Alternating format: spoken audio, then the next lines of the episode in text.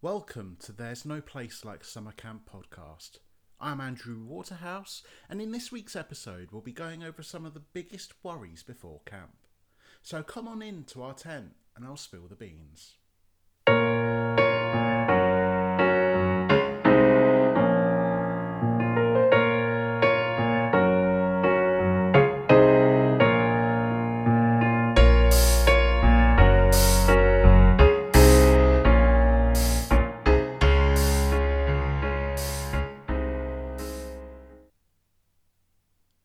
Everyone, and welcome to the second episode of There's No Place Like Summer Camp podcast. In today's episode we're going over the eight worries that you may have before camp. So I vividly remember before I first volunteered for Camp America how I felt when I finally put pen to paper and said, you know what, I'm actually going to go through with this. I'm going to go to Camp America.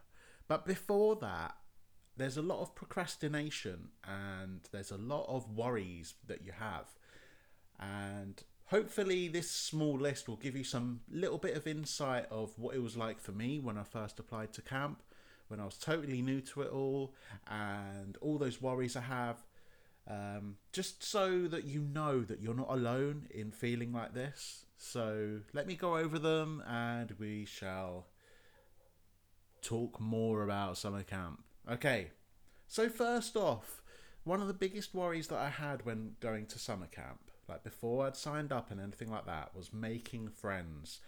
Head and shoulders, the number one reason why I have no dandruff.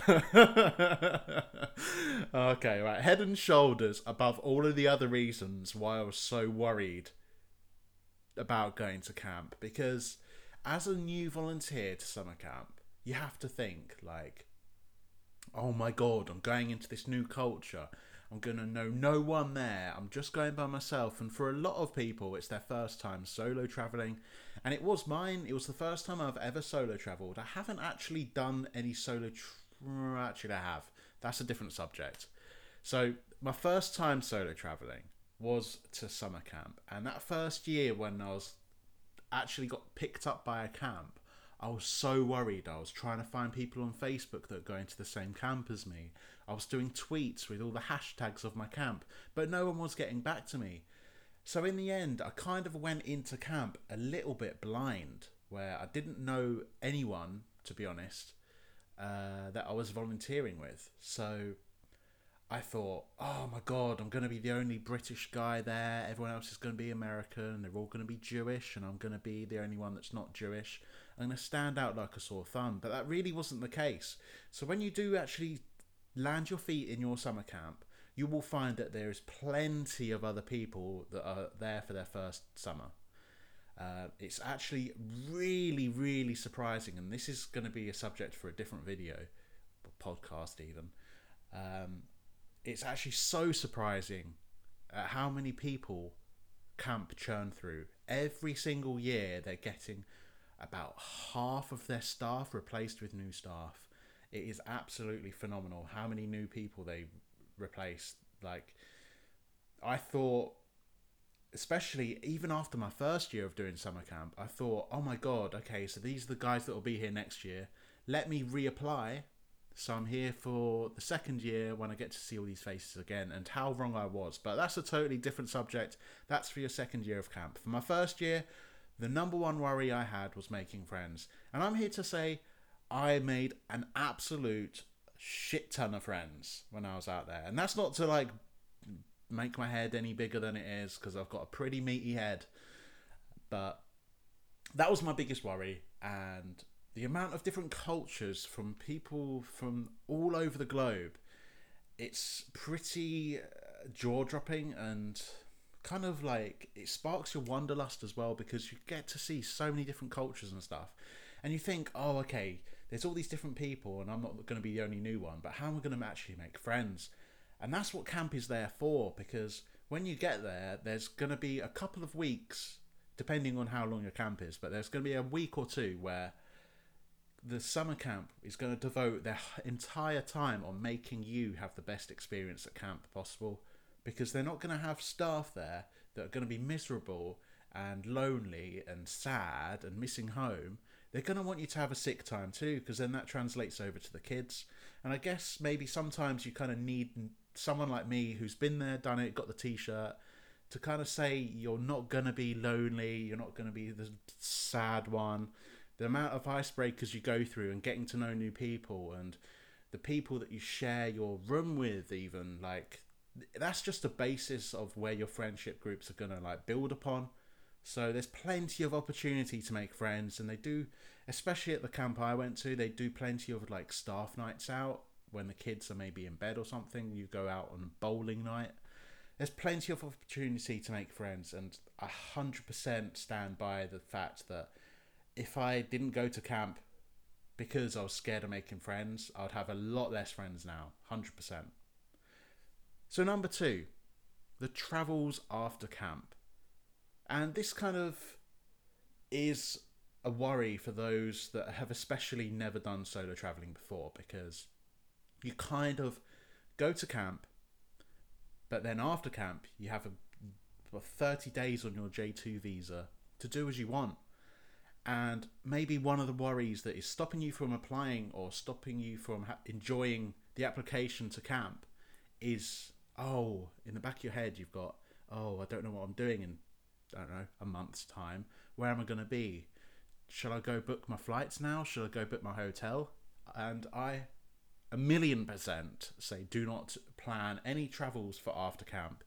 I've known a couple of people at the summer camp that I volunteered at where they regretfully booked stuff to do straight after camp finished. So they would have all these plans already in place where they'd be spending a week in New York, a week in Florida. But because all the friends are going to go and do something else, maybe they want to go see Vegas for two weeks and then come back to New York to go to head home to London or something. But you're kind of stuck where you're going and doing your own thing. So it kind of depends on what kind of person you are, but I one hundred percent say don't book anything until it's about midway through your camp experience when you've got a few weeks left, and then you can decide if you want to travel by yourself afterwards, which some people do, which, which is, it's rare, but some people like to continue that solo traveling onwards. Or you can travel with your friends and make more legendary stories and experiences, and I one hundred percent stand by that. So if you're worried about the travels after camp, please don't be. Don't plan anything. It's kind of a leap of faith, but you have to trust in yourself, and that's what solo traveling is all about. So number three, in the worries that you may have before camp, the collection from the airport. So I guess this is more mind over matter, to be honest, because the collection from the airport is a very minor piece of the puzzle when it comes to camp. So you may, in my case, when I came over from London, I did the flight to New York, and then I had to catch a flight to Atlanta, and it had stresses in it, don't get me wrong. There were stresses where I was like, oh my God, what do I do with my bags? Oh, where, what terminals do I go to? Oh, where's my gate? And all that stuff. But I had plenty of time to chill my mind out, ask people for, for advice, and then eventually it would all be sorted out. But this is more in particular the collection from that final airport.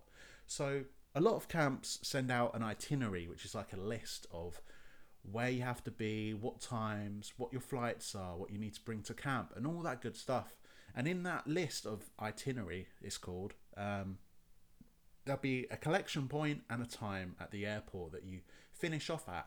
So all you have to do is pretty much get to that airport, and then once you're there, you can ask for advice or look at uh, directions on the boards for where this particular meetup point is. And then once you're there, if you just wait there, you can even drop them a text or an email. And you can say, oh, I'm here, by the way, where are you, if you don't see them. But most of the time, you're going to see a big group of twenty-somethings huddled around, all excited for getting uh, over to summer camp. So the collection from the airport really shouldn't be a worry. It's just the first leap into the unknown. You have to take it as that. Um, you shouldn't make it such a big thing where it's like, oh, yeah, you should be nervous because it's, because it's like an exciting thing.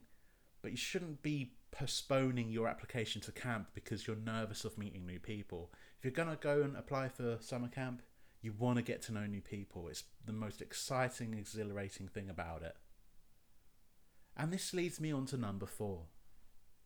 There's going to be no familiar faces when you get to camp, and this kind of ties into making new friends.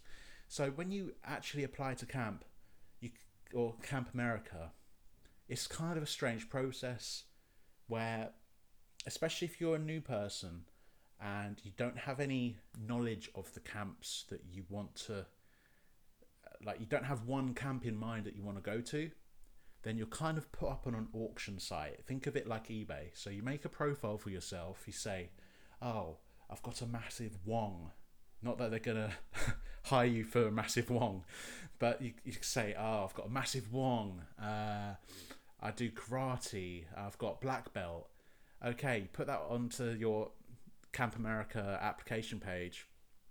And basically the camps are going to s- search for people. So they go, oh, I want to have a black belt in karate because the last guy we had was only a white belt and he wasn't that good.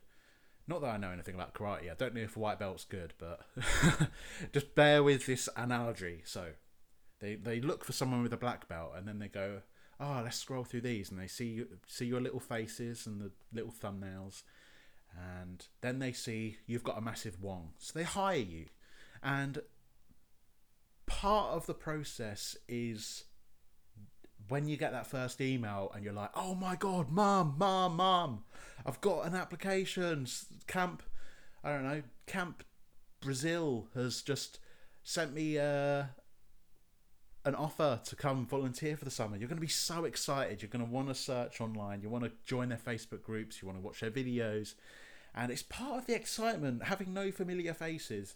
But sure, if you go on their website, you're going to see their director. You might even have a face-to-face interview with them over like Skype or FaceTime, something like that. But it's part of the excitement, having no familiar faces. But there are a few steps that you can do. So you can search for them on Facebook. You can search for their website. Um, you can do tweets out into the unknown, almost like beckoning aliens to come and visit your profile. Uh, but it's part of the excitement, and especially if you've got other friends that are applying as well and they're going to a different camp to you, you're going to be excited. You're going to want to tell them, oh, I'm going to Camp Brazil. What camp are you going to? And they're like, oh, yeah, I'm going to Camp China. It's like you're both excited for each other. So if you're having no familiar faces, that's just part of the solo travel experience. As cringy as it sounds, it's the best way to go.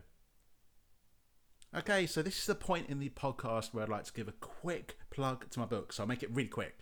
Okay, so I'm making this book. It's called There's No Place Like Summer Camp book. It's the diary I kept over the first year of camp, and it has all the gossip, stories, and the fun that you can expect from being in your first year of camp. So if you're interested and you want to give it a little look, or you want to give it a little pre-order, go onto my website. It's called shop dot andrew waterhouse dot com. Okay, that was really quick. Okay, so number five, money. And this is a big issue for a lot of people, but okay, you have to chill out. When you're applying to Camp America, it is going to be expensive. It, I think it's about seven hundred pounds. I'm not sure how that converts into the other currencies, but it's about seven hundred pounds, something like that. And that covers all your checks for like child protection stuff and your passports and your visas. So you basically pay all this big lump of money to Camp America. So they get, obviously they, a chunk of it's going to be their profit.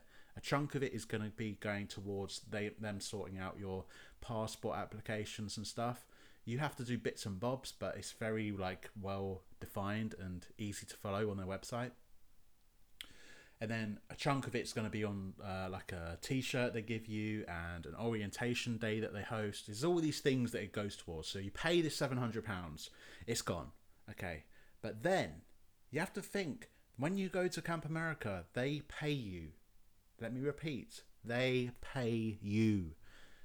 So even though it's called volunteering, you are still getting paid.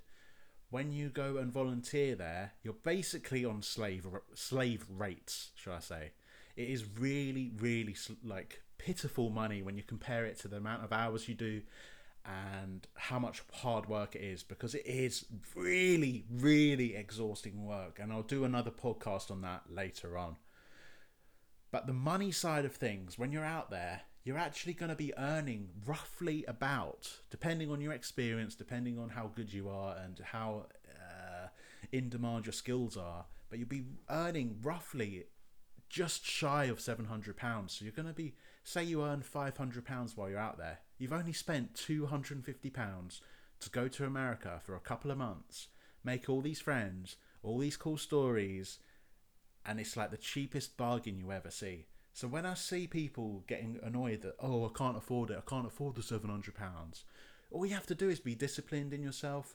You have to just put away one hundred pounds a month for what? Half a year. And then you can afford to go summer camp.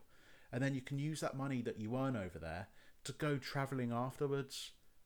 Of course, you're going to need extra money on top of that. That's where you can ask for a little bit of help from your parents, perhaps, from your friends. Maybe do sell some things on eBay or just put a little bit more money to the side. There's always all these different opportunities and stuff. And I would say it's a cracking time to dip into your savings a little bit to make memories of a lifetime. Number six in the worries that many people have before volunteering to camp. Leaving your job or education. And this is a big one.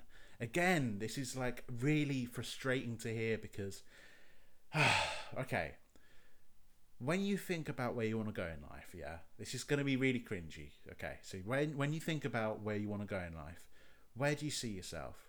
Do you want to have all these experiences, all these travel like uh, stories and memories? Or do you want to be the guy that was like, oh yeah, I've been working in an office nine to five. I've been here for forty-five years and I'm still in the same job. No, you don't. You at times in life, you need to take a bit of a risk. You need to step outside your comfort zone and say, okay, let me go on this Camp America thing or I quit.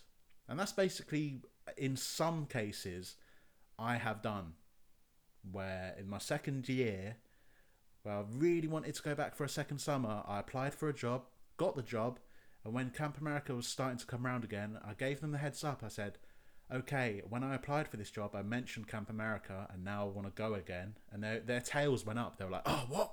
You didn't say that? I was like, yeah, I did. one hundred percent said I want to go Camp America. So either I'm going, and you give me like a couple of months unpaid, and I'll come back, or I quit.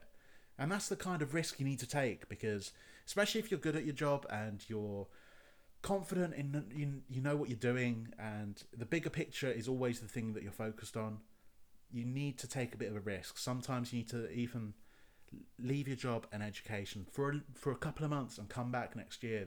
That's why so many people do gap years, and so many people are so thrilled about doing it. They n- name a person or a time or YouTuber or a book where it's come back after doing travels and they're like, oh, I hated that. So say what, right. Say if you do hate it, say if you do hate camp, you do hate uh, traveling, you hate being solo traveling. So you quit camp after a month. So you still got a month to go. So you just come back to the U K and guess what? Jobs are still there. The education's still there. You just apply. So I know it's really daunting to make a bit of a leap, but you have to think the jobs are always going to be there. The education's going to always be there. So even if you are going to be maybe a, a few months, a year behind other people, you shouldn't be comparing yourself to other people all the time. You need to compare yourself to yourself from the past. This is getting really trippy and hippie. It doesn't mean to be. I'm sorry. But the point is, don't be worried about leaving your job. Don't be worried about leaving education. Sometimes you need to look at the bigger picture. Number seven on the worries that you may have going to camp. What to pack. This is one that comes up quite a lot when you have applied, you've got the camp, you've got a couple of months till your departure date, you've got all the plane tickets, and you're starting to pack your suitcase. So you're packing it away, pack, pack, pack, pack, pack. And then you're like, oh, let's get this. Oh, let's get this. Oh, let's get this. And you've got to guess what?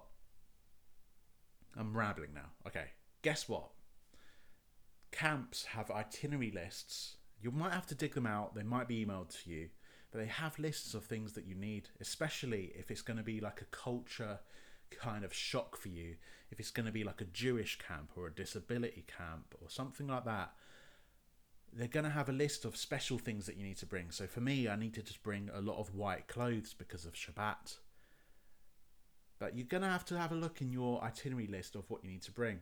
Another thing that you need to look at is the weather out there. What time of year are you going? What activity are you doing? Is there anything that your activity needs in particular? Because you have to go there and you're going to be leading your specialty or your campers. So if your campers, I don't know, love, like, only wear red because they're team red, you have to bring red clothes. But I'm sure all of that will be explained to you in an itinerary list. And if you have any worries, you know who the best person to ask is? It's your camp. So if you have any worries, please go and email your camp. Say, do you have an itinerary list? Because I'm worried. But guess what? There's also Walmart out there. So if you do forget anything, and it's the, probably the most minor of things, because I'm sure you've already packed your toothbrush, your toothpaste, your chargers, your adapters. But guess what? If you forgot your red stuff, you can go to a Walmart, because camp always travels you there occasionally um, for little bits and bobs. You can go to a Walmart and buy one. They're really cheap. That's why Walmart is so big and successful, and an exciting day out. Okay, on to the last point. This is number eight of the eight worries that you may have before camp. Drum roll, please. Missing out on stuff at home. And this is a biggie. I, uh, I have to say, on my first year of solo travelling, my first summer, I have to say, when I first applied, my mind was racing a million miles an hour. It was practically like, oh my god, I'm going to miss out on all this stuff. Oh, I need to take photos of my town before I leave. I need to see all my friends before I go. And of course, you want to stay in touch with your friends and stuff. But you have to think, when you're out there, and this is kind of a, a thing that will dawn upon you. So this is kind of spoiler territory, I guess. But when you're out there, you will realise how little anything at home changes month to month when you're away. Sure, you might get back and you see maybe a new restaurant in town. You may see, I don't know, new tarmac on your road. But that will be about it. It really, really doesn't change much. And the stories that people have when you come back to your friends and you're like, oh, what did you get up to? I did all this stuff at summer camp, but what did you do? And they're like, oh, we didn't do much. We just had work and college. You know what I mean? It's really, it's. It, I can see where people would be worried about this. Missing out on stuff at home. You're going to miss out on those nights out with your mates. You'll miss out on those nights in with your girlfriend. But you're in the bigger picture. You're going to come back with astronomically more stories than they're ever going to have. So when you're going to be like missing out on stuff at home, it's really not going to be the big things. And one thing that uh, a solo traveller said to me actually was the only thing that she missed out on from doing loads of sh- solo travelling, because she's in uh, New Zealand at the moment, was the relationships. That's about the only thing that really changes when you're away for a few months at a time.